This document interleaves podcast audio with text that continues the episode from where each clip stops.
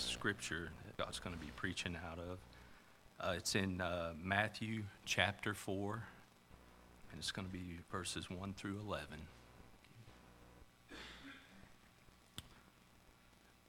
Then Jesus was led by the Spirit into the wilderness to be tempted by the devil. After fasting 40 days and 40 nights, he was hungry. The tempters came to him and said, If you are the Son of God, tell these stones to become bread. Jesus answered, It is written, Man shall not live on bread alone, but on every word that comes from the mouth of God. Then the devil took him to the holy city and had him stand on the highest point of the temple. If you are the Son of God, he said, throw yourself down, for it is written, He will command the angels concerning you, and they will lift you up in their hands, so that you will not strike your foot against a stone. Jesus answered him, It is also written, Do not put the Lord your God to the test. Again, the devil took him to a very high mountain and showed him all the kingdoms of the world and their splendor. And this I will give you, he said, if you will bow down and worship me. Jesus said to him, Away from me, Satan, for it is written, Worship the Lord your God and serve him only. Then the devil left him, and angels came to attend him.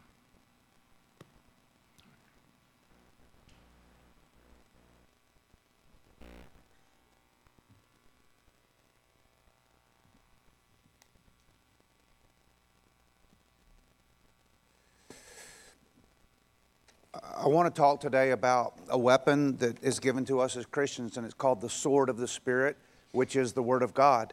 And as I begin, I, would love to just ask you a question. Most of the time, I save this kind of question toward the end, but I thought, well, why not just start with this question? How many of you would love to know the Word of God better?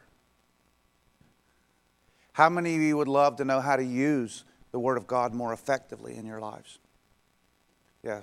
Um, I just kind of think if I start there, you know where I'm going, right? I'm going to challenge you uh, to be uh, a student of God's Word and to learn how to use the Word of God. And that's what we're going to be talking about. And I want you to understand how important this is, how important it is for you that there are people who know how to use the Word of God in such a way that helps you understand better. There needs to be people at every level of understanding, people who are very intelligent and can answer some really difficult questions in the Christian life and questions that are impacting our culture. And we need people who can answer very, answer very basic questions that they can just lay things on the table for children to understand and that children can understand the Word of God. And there are people that need to train pastors, and there are people that need to write books, and there are people that need to respond to all the all the issues that are taking place in our, our world. And this, this book, this book is the, the basis or the source from which we are looking for answers on the, how to navigate this world. So as we look at the spiritual armor that every Christian ought to be uh, aware of and learning how to use and become more skillful in, then I just wanted to begin there just to kind of say if you have a hunger uh, and I hope you do, that you have a hunger to learn more about the Word of God, then I'm hopeful, I'm hoping that you'll understand why this is something that is the normal equipment of any Christian. Okay, so I'm going to pray and then I want to talk a little bit more about this. Father, we just pray that we would understand all these different things that you talk about in Ephesians chapter 6 and that every Christian should know how to be equipped and and we, we need to know what we have to stand against Satan's schemes, but we also need to know how to um, go forward with the work that you've given us. I pray that you would make it very relevant. I pray that someone who's sitting here right now, God, could just be helped, that someone's just really going to feel encouraged, motivated, have a better understanding of how to use the sword of the Spirit of God, how to use the scriptures. Maybe it would really in, um, inspire someone. Maybe someone's really lagged in this area, they just really struggle, and this is going to encourage them, God. I just pray all these things. And the reason we want that, God, is because we want the gospel to go to all the earth. And we want people to be saved. And we want those who are in the faith to grow. We want to grow. We want to be strong in our community. We want to respond to the lies that just permeate this world where we live. So please help us, God. Visit us by your Holy Spirit. Be our teacher, God. Be our main teacher today. May we feed and feast upon the Word of God. Holy Spirit, teach us. In Jesus' name, amen. I, I want to go back to Ephesians 6. I know we read Matthew 4, but I, I read Matthew 4 because it's going to help us understand Ephesians 6. In Ephesians 6, we're told to be strong in the Lord, in the strength of His might. Strong in the Lord, in the strength of His might. Put on the whole armor of God that you may be able to stand against the schemes of the devil. The devil has many schemes and strategies, it's very effective. We do not wrestle against flesh and blood but against rulers, authorities, cosmic powers over this present darkness. We're living in this present darkness. There's a darkness in our world that a lot of people are totally oblivious to. They don't see it, they don't think about it, they don't think, they think, oh, the world is good and everyone's good and everything just somehow magically works out, which is completely false. It doesn't just work out. Um, but we need to we're, we're wrestling against rulers, authorities who are part of this present darkness, against the spiritual forces of evil in the heavenly places. There's a, a realm beyond just the natural world where it meets the eye. Therefore, take up the whole armor of God, that is you, you and me, take up the armor of God, that we can withstand in the evil day after everything comes our way to be able to stand.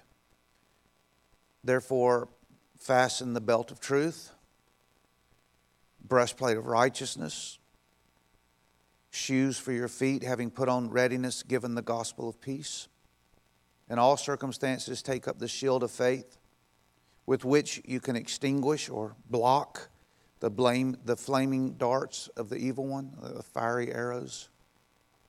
Take the helmet of salvation, which is protects your mind and your thinking, and the sword of the Spirit, which is the Word of God. And then I like to consider this as the seventh piece of equipment is the, the weapon of all prayer, praying at all times in the Spirit, with all prayer and supplication, to the end or for the purpose.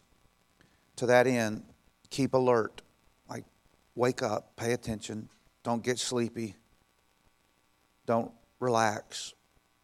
Keep alert, diligent, with all perseverance, making supplication for the saints. Like pray for each other, folks. Pray for each other. Pray for the saints here, everywhere.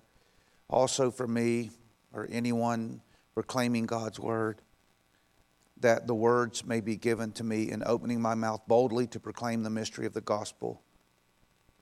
We need boldness. Pray for boldness in all of us that we may open our mouths boldly out of the mouth, and this is going to relate to the sword of the Spirit. Speaking the mystery of the gospel, which I am an ambassador. We're all ambassadors. Paul was actually, literally, an ambassador in chains. He was in jail even when he wrote this. That I may declare it boldly as I ought to speak. So there we have the, the charge comes at the end of this letter to the Ephesians, and Paul is calling them to be very bold um, aggressive, offensive minded, not always. A lot of the equipment has been defensive, like Satan's on the offensive, and we have to have skill. But here's the offensive, the offensive part is that we can go forward, and we have for the offensive part the, the Bible, the Word of God, the sword of the Spirit. It needs to be the Word of God in control, in the hands it's, it's dual. It's like put your hand on the sword, but it needs to be the sword of the Spirit. Like it's, it's your sword. You need to own it and take it and use it, but it, it's His sword. He is the sword of the Spirit. It's, it's not really your sword, but you're take you are putting your hand on His sword. You, you recognize how precious it is and how mighty it is and how powerful it is. And when you have His sword, you can, you can do far more than you think you can. You can do far more than you imagine. You are far more capable, you, no matter who you are. You may be a brand new Christian, but when you take that sword of the Spirit, the simplest Christian, the brand new Christian, the youngest Christian can do amazing things when they when God gets hold of them and they get hold of the sword of the Spirit of God. And so the mouth out of the mouth of babes, amazing things can take place when people understand the power of this wonderful book, the power of the life changing power of God's truth and God's Word. Uh, one time, uh, in one of Spurgeon's sermons, Spurgeon's an old guy. He's not around anymore, just in case you didn't know. And you're like, who's that Spurgeon guy y'all mention a lot? He, he lived in London and preached in the 1800s, and I think he died in 1892, something like that. So he's not around anymore, but he said some pretty impressive things. He was just a very gifted communicator. He said to be a Christian is to be a warrior. The good soldier of Jesus Christ must not expect to find ease in this world. He, it is a battlefield. And I just want to um, push against that idea that some people think Christianity is to make you have the good life, the happy life, the easy life. That's not biblical.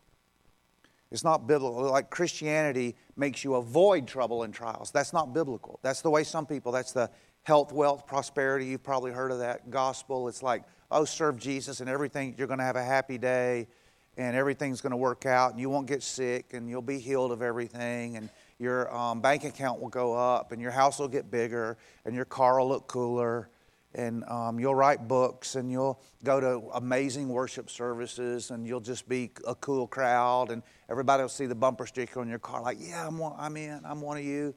And you'll get to wear all this christian cool christian uniforms and like that's not somebody made all that up and his name starts with an s. Okay that's not the teaching of the bible. And the bible says strap your armor on because this is going to be hard. And then it says, and it's going to be the most worthy thing you've ever done with your life. If you become a Christian, you're going to join the mission of God. And Satan's going to recognize that you've changed sides. He's going to recognize you're using a you're wearing a uniform now that says Christian, follower of Christ. And he's going to come after you. But know this we win. And he has been defeated. And you're going to get to take part of the greatest thing that's happening in this world. It's greater than Wall Street, the Olympics, Super Bowl, um, getting a great, cool new job, running a business, having a street named after you, whatever. He says, This is way better. This lasts, all that perishes. And he says, You want in? Just and then I love that about the Bible. The Bible doesn't say, Well, come on in and we'll tell you after you get here, you know, like a secret society of some kind. Like they don't tell you what you really just bought into, like the fine print down at the bottom of the, the this they sometimes call the lawyerese. And you like, oh, well, we forgot to tell you down here. Jesus was so upfront. And he said, Come on in, but just know it's going to be it's going to be hard and we have a real enemy. So when Jesus recruits, he's just open, but he says, this is, the, this is the way you save your life. And if you don't come over here on our side, you'll lose your life. And he's just, the Bible's just so straightforward and honest, and I love it. So, uh, another guy that a guy that gave his life for the gospel, his name was Dietrich Bonhoeffer, and he died just before Second World War ended and he died for his faith in God and his faith in Christ. And he said, The lie of the devil is to make man believe he can live without the Word of God. There's a lot of people today think they don't need the Word of God. And there's a lot of people who are Christians who act like they don't need the Word of God. Right? Don't we do that sometimes? You ever done that? You ever go for days and days without eating from God's Word? It's like, yeah, you're in here. Amen. Amen. Yeah, preach it, brother. That's right. And sometimes we are un- unintentionally fasting from God's word. And so the Bible just says, hey, remember remember what we what we're here for, remember what we're doing. you can't live without the Word of God. And then in verse 6, 17, it says, Take the helmet of salvation and then take the sword of the Spirit, which is the Word of God. Take the sword of the Spirit. That's what I'm encouraging you to do today. Take the sword of the Spirit. Just I know it may be harder for some than others. Some may say, I'm just not very academic. Um, I know people that aren't academic and they can read TikTok and Facebook for days on end. I don't know how you even understand what you're reading in there. And they say, I can't understand the Word of God. But they will be on their phones forever and ever and ever. And what is on your phone but words and pictures? Maybe all you do is look at the pictures. I don't know. But I have a feeling some of you read the headlines. So I know you can do it. I know you can do it. I know people who can't even read who know the Word of God very well because they have a hunger for it. They hunger, and they'll have someone read it to them or they'll listen. They're very uh, attentive because they have a hunger for it. Okay, so I, want to, I want to for just a minute, I want to see if I can give you a little bit of a difference, a distinction between the belt of truth and the sword of the Spirit. So, if I can say it like this, the, the belt of truth is the body of knowledge, the scriptures. And everything that you have. Let's just say the, the belt of truth is like my life is built upon the truth of God's Word like a belt, and it holds together all the pieces of equipment. My life is held together by God's Word, by the truth of God's Word. I need truth, I need God's truth, and my life is held together by this belt. But the sword is my ability to take a scripture and apply it. The sword comes out with a particular response to a situation, and the Word of God. The belt is what ties my life together, and I have the Word of God. And then the sword of the Spirit is when I go on the offensive to address something out of the knowledge my knowledge of God's Word, I can take the sword out and address an issue and speak to a lie. I have the truth. I live my life every day. I put on the belt of truth. Every day I need to be studying and reading the Word of God. I need to fill myself and tighten that belt and study and understand all kinds of things. And then in the moment when I'm walking in the Spirit of God, I can take His Word and apply it with power and effect. And so you understand now a little, a little bit more. There's, there's a picture in, in Revelation 1, and it's a picture of Jesus, and it says it's, it's very symbolic and very um, graphic, and it uses a lot of symbolism describing Jesus. And it describes, it's like Paul had this vision and he saw the Lord Jesus. And he said he fell at his feet. It was overwhelming, beautiful, beautiful picture of Jesus. And he just fell down like almost like he was dead. When I saw him, I fell at his feet as though dead. He was so impressed, so in awe. Beautiful picture of Jesus. And he, his eyes were like a flame of fire. His feet were like burnished bronze refined in a furnace. His voice was like the roar of many waters. In his right hand he held seven stars, and from his mouth came a sharp two edged sword. So he spoke. And his speaking was like a, it's very symbolic. Do you get, do you see the parallel? He spoke the word of God, and it was like he could see, he could, God let him visually see the power of the words of Jesus. And out of his mouth came his words, and they were sharp like a two edged sword. It's a very graphic picture, and it fits so well with Ephesians. The power of the word from God. And then he's given us the sword of the Spirit. And then you're familiar with Hebrews chapter 4, verse 12, the Word of God is living and active, sharper than a two edged sword, or we could say, like a two edged sword, piercing to the division of soul and spirit, of joints and marrow, discerning the thoughts and intentions of the heart, and no creature is hidden from his sight, but all are naked and exposed to the eyes of him to whom we must give account. So in Ephesians 4, it's describing the Word of God that we can take hold with our hands when we're filled with the Spirit of God and the truth of God. And we can take this sword and we can use it in such a way that it cuts to the heart. Do you, do you remember this? Have you experienced this?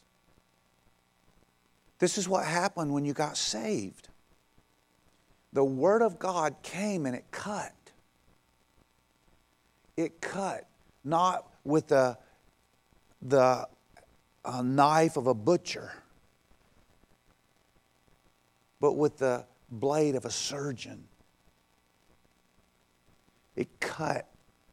And as the preaching of God's word came in Acts chapter 2, and the preaching and the declaration of the gospel came, and it says it cut to the heart. And they felt exposed. Hebrews 4 says, and it will, dis- it will show and reveal things about your heart that you've been hiding and you won't let anyone see. And God comes, and suddenly the Word of God just slices and your heart is exposed before God and your sin, and you're going, Woe is me! Woe is me! Oh God, I am a sinner. And He cuts all the layers that you've put up, and all the layers that people have told you, and all your self delusion, and the truth is just cut open and bare before God.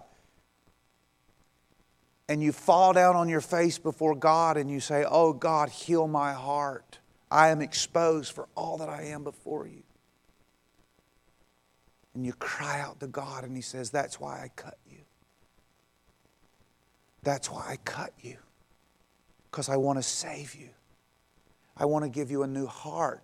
But you've been in denial. You've been denying that you have any problem. You've been denying your struggle with lust or your struggle with alcohol or your struggle with anger or your struggle with bitterness. You've been walking in bitterness and you've been hiding it. And the Word of God comes and just cuts.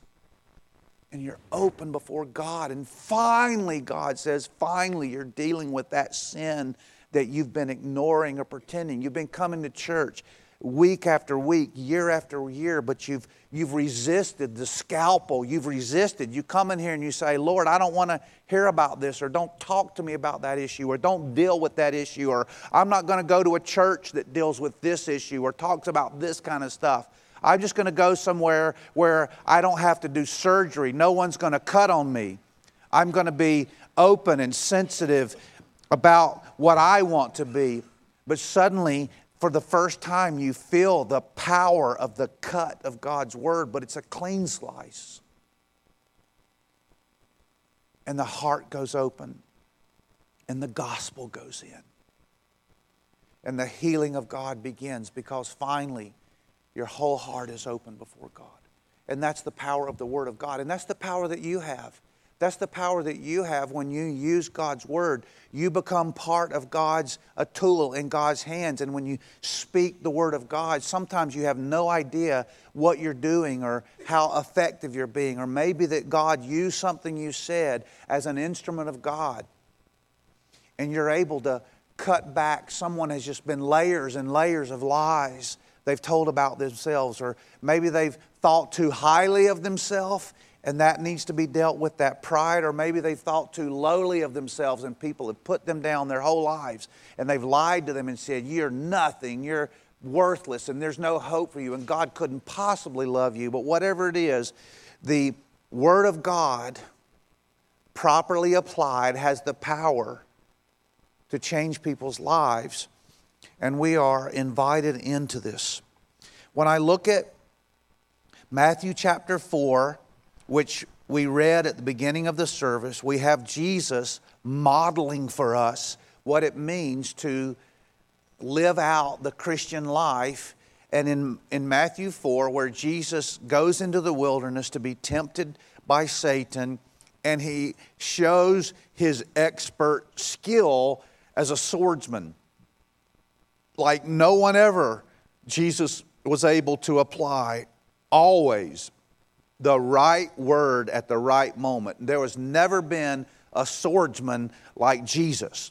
No one has ever been as skillful as Jesus. No one has ever had everything tightened on by the belt of truth. No one ever stood in the righteousness uh, like Jesus did in his own righteousness. No one ever had their thinking so clearly dominated by their walking with God like Jesus. And so Jesus goes as the quintessential soldier into battle in hand to hand combat with Satan. And he pulls out the dagger and he three times he just stabs his enemy with the word of God. He just stabs him, and every time Satan has to leave, Jesus just come obliterates Satan's misuse of Scripture. And, and there's four things I want to say that could help us when we see this example of Jesus in Matthew chapter 4. Remember, Satan uses Scripture. Satan quotes Scripture, so please don't think that just because you go to a church that holds up a Bible, they're following God. Satan uses Scripture, Satan quotes Scripture.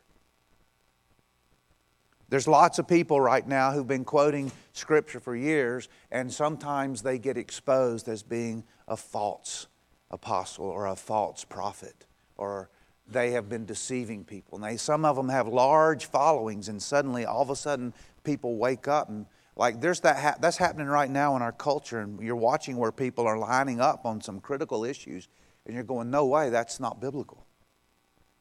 And some of them are taking unbiblical positions, and some of them are taking that another step and even heretical positions.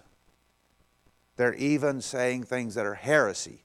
It's one thing to have, like, I'll say this one church is, one church is Baptist and the other is Presbyterian. They can't both be biblical on the issue of baptism. It's just impossible someone's wrong, but that's not heresy. Someone's wrong. That's a that's someone's got to be wrong. You can't both be right. But that's different between what we would call a heresy, and a heresy is something that strikes at the very core of the gospel. A heresy is something that you can't have wrong and go to heaven.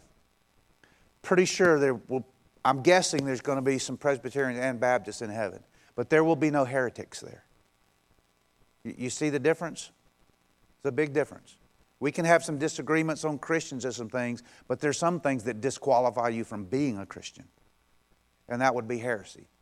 Okay, and so that, that's an important distinction. So, um, Satan is a heretic who doesn't mind using the Bible. So, when Jesus went out, there's, there's four things I just want to mention he was led by the Spirit into the wilderness.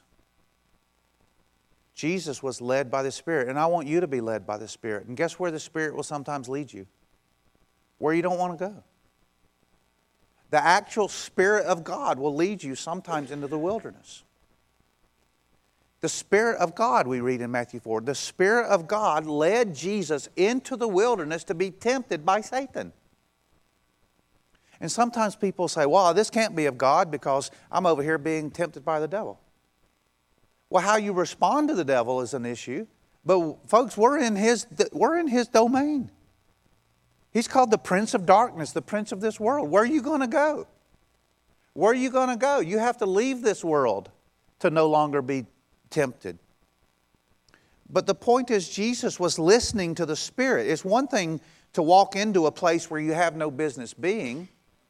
That's, that's dangerous. It's another thing when you're walking in the Spirit and the Spirit leads you into hard places. That's very different. And the Spirit of God is going to do that. And Jesus modeled what it looked like to follow God into hard places. He was going exactly where God sent him. He was walking and led by the Spirit. You need to be led by the Spirit where you go. And then he was fed by the Spirit. For 40 days, he was fed by the Spirit. He didn't have any food. His food, I don't know that he had a, I'm pretty sure he didn't have a big black King James Bible. I don't think he had a Bible at all. King James had never even been born when Jesus was living. King Jesus was what he had, but he was just, he, did, he didn't have a copy of the Bible, I'm pretty sure. I think he just walked out there. I, th- I don't think he dragged the big Torah behind them or scrolls. And here he goes. Out goes Jesus with his, he's got the scroll of Isaiah and the scroll of Malachi. There he goes out into the desertness. Oops, no one knows it, but he, he stuck a few um, protein bars in there. I think he just went out like this. And he didn't even have water. And for 40 days, his food and drink was the Spirit of God. And he was already full. You know how, like, when a camel goes out in the wilderness, you know how they can make it? Because they have a lot of water stored up. And Jesus went out there and he had a lot of word stored up. He had built his life on the Word of God. And so he went out there, led by the Spirit. He was fed by the Spirit. And he had belt on and sword out. He had his belt on, the belt of truth. He was so full and grounded in the Word of God. He had spent his life studying the Word of God. It was the, one of the great passions of his life was the Word of God. And that's going to be, if you're going to be led by the Spirit and fed by the Spirit, then you need to, you need to be grounded in the Scripture. So he had his belt on and he has sword out, which meant he was always ready. He was walking by the Spirit full of the Word of God and full of the Spirit. And so when Satan came, he immediately recognized that he was misusing the Word of God. He immediately had the spirit of discernment. He immediately said, Satan is misquoting the scriptures. And so he took another scripture and he stuck Satan's lie or misuse of the Bible. And that's what we need to do to be able to walk with God in Psalm 119, the longest chapter in the Bible, which is about the Bible. In Psalm 119, there's a, a, a, a good section there for young people on how to be ready to stand in our culture.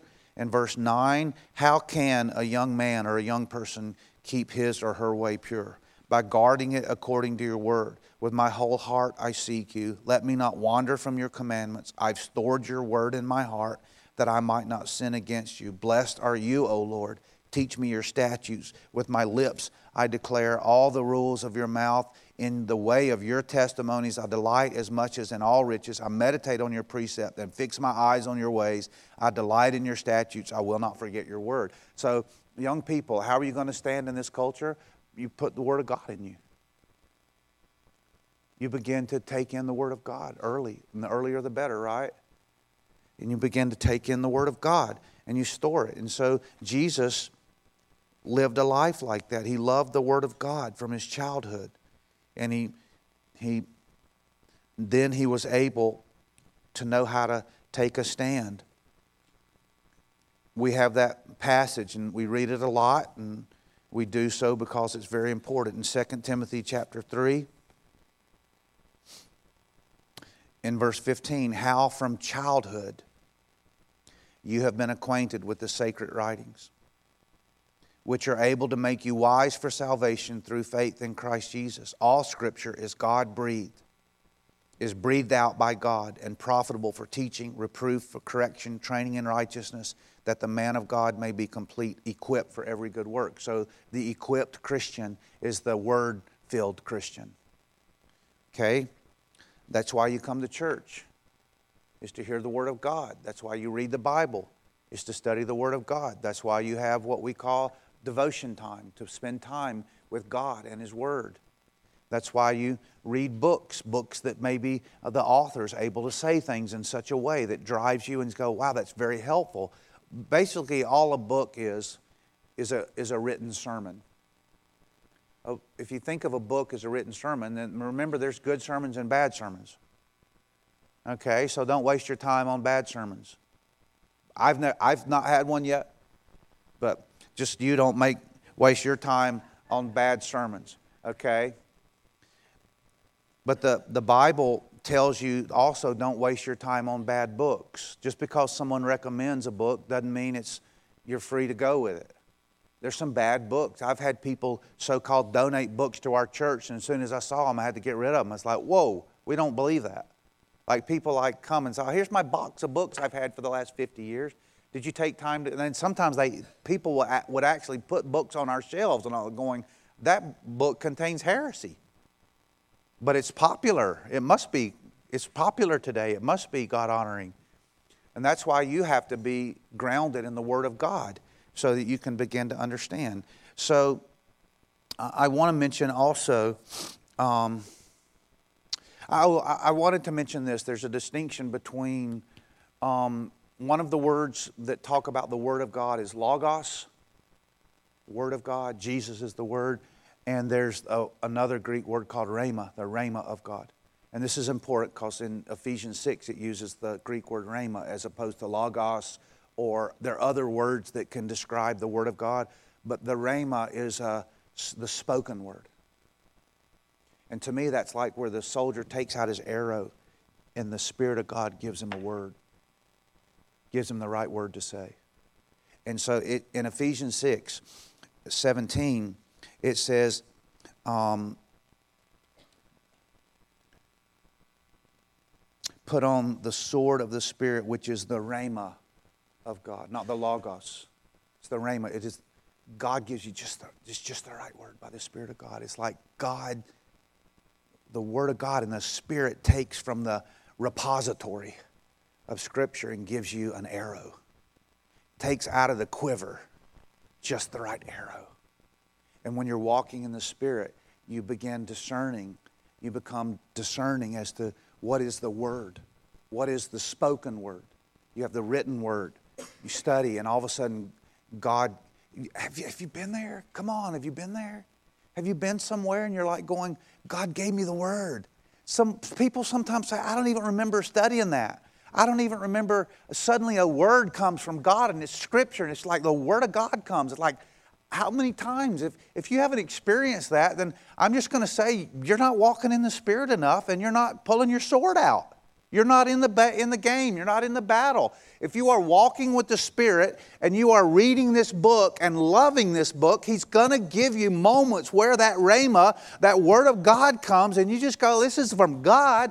It's something I want to share with you, or, or a response, or someone says something, and you just push back and you go, That's not right. And then suddenly a passage, a text, a verse from the Word of God comes, and it gives you the right word. I forget how this proverb goes, but it's something like this. Um, oh shoot, I can't, I can't grab it. The apples of a word rightly spoken is better than apples of gold and settings of silver, something like that. But it's just kind of like saying the right word is better than a, a, a golden candle. Yeah. The right word at the right moment is better than something valuable, of great value. It's like more valuable. And so that's what I, I want to say. So I, I, I want you to, I, I want this on your heart right now. Here's what I want you to be thinking Oh God, do I, do I love this? Am I, do I have my belt on? Is my belt on? Do I love this word? And am I, am I, do I know how to use it? Am I ever studying but never poking? Am I always back here at camp studying the Word of God? I go to Bible studies. I love the Word. Preach it, brother. Three more hours. Don't stop. Loving it. I know most of you wouldn't say that, but um, but it's like, love the word, but I don't like battle. That's not your choice. That's why you're here. And you might need to pray and say, Lord God, I've got, I've got enough content. Put me in the game, coach. Put me in the game, coach. Help me to start learning to use your word that changes people's lives and combats the lies that are being told everywhere. Put me in the game, coach. I, I, I hope that's what your, your response is. And some of you, maybe you're here and you never even got in, you never even got to the bench. You're still in the stands. Then come on, come on, my friend. Give your life to Jesus today. Just say, Lord Jesus, I just, I want, I want to be part of this. I see the lies. I've lived the lies. You cut me open today, and I realize I've never been saved. I've never put my faith in Jesus Christ. And so that's where you start. You're like, yeah, I did the church thing. I've done little things. I did camp. I said all these things. But I don't think I've ever had a, a salvation experience where I've been changed by the power of God. I don't think I've ever truly opened my heart for Christ to come in, and I want to do that right now. Open your heart. Just say, Lord Jesus, just come into my life. Is that you? Is that anyone here? Is that you? Are you just saying right here today, like, come into my life, Jesus? I need you. I need you. I, you've exposed, I know I've done some things. I don't like to talk about them, but I've just opened my heart to you. Lord God, just come into my heart today and save me. Save me from myself. Save me from my sin. Save me from hell. Save me from death. Just come into me, Lord Jesus. Be my Savior. Be my Savior. Lord Jesus, save me.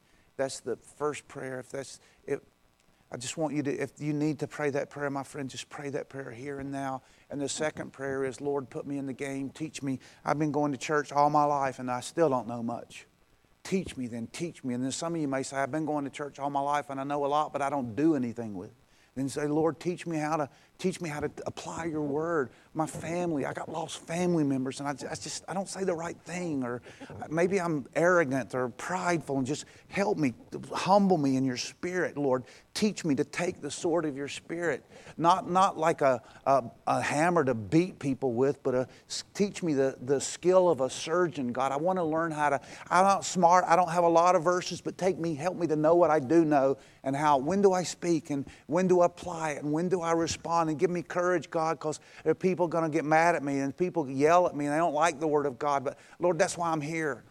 Put me in the game. I, I want to teach me. Begin teaching me. I mean, some of you just need to say, Lord, teach me to take what I already know and to help me. I want to be useful. I want to be useful for you, okay? Let's pray. Father, thank you for your love and your power. Thank you for this word that is cut to our hearts, and that's when we became a Christian. And we want to be part of this great work, oh God. Teach us to love your word and then help us to apply it, Father. Forgive us when we've, we've only done the first half. We're ever taking in the word, we ever study, but we're not any good in the battle. Lord, no one's getting saved around us. No one's, we're not combating the lies in our culture. No one's standing up and saying that's not true and that's a lie. And, and then God, just, we just want to be engaged. Help us to be engaged. This battle is all around us, and some of us are just sleepy or we're afraid to be bold. Help us, God. Lord, if there's someone here to be saved, save them right here, right now. Cry out to Jesus, my friend. Ask Jesus into your heart today and let us be good soldiers, Lord. Teach us to take the word, that word from you, that rhema, that word of God, and apply it with healing and to dispel lies for the glory of God. In Jesus' name we pray. Amen.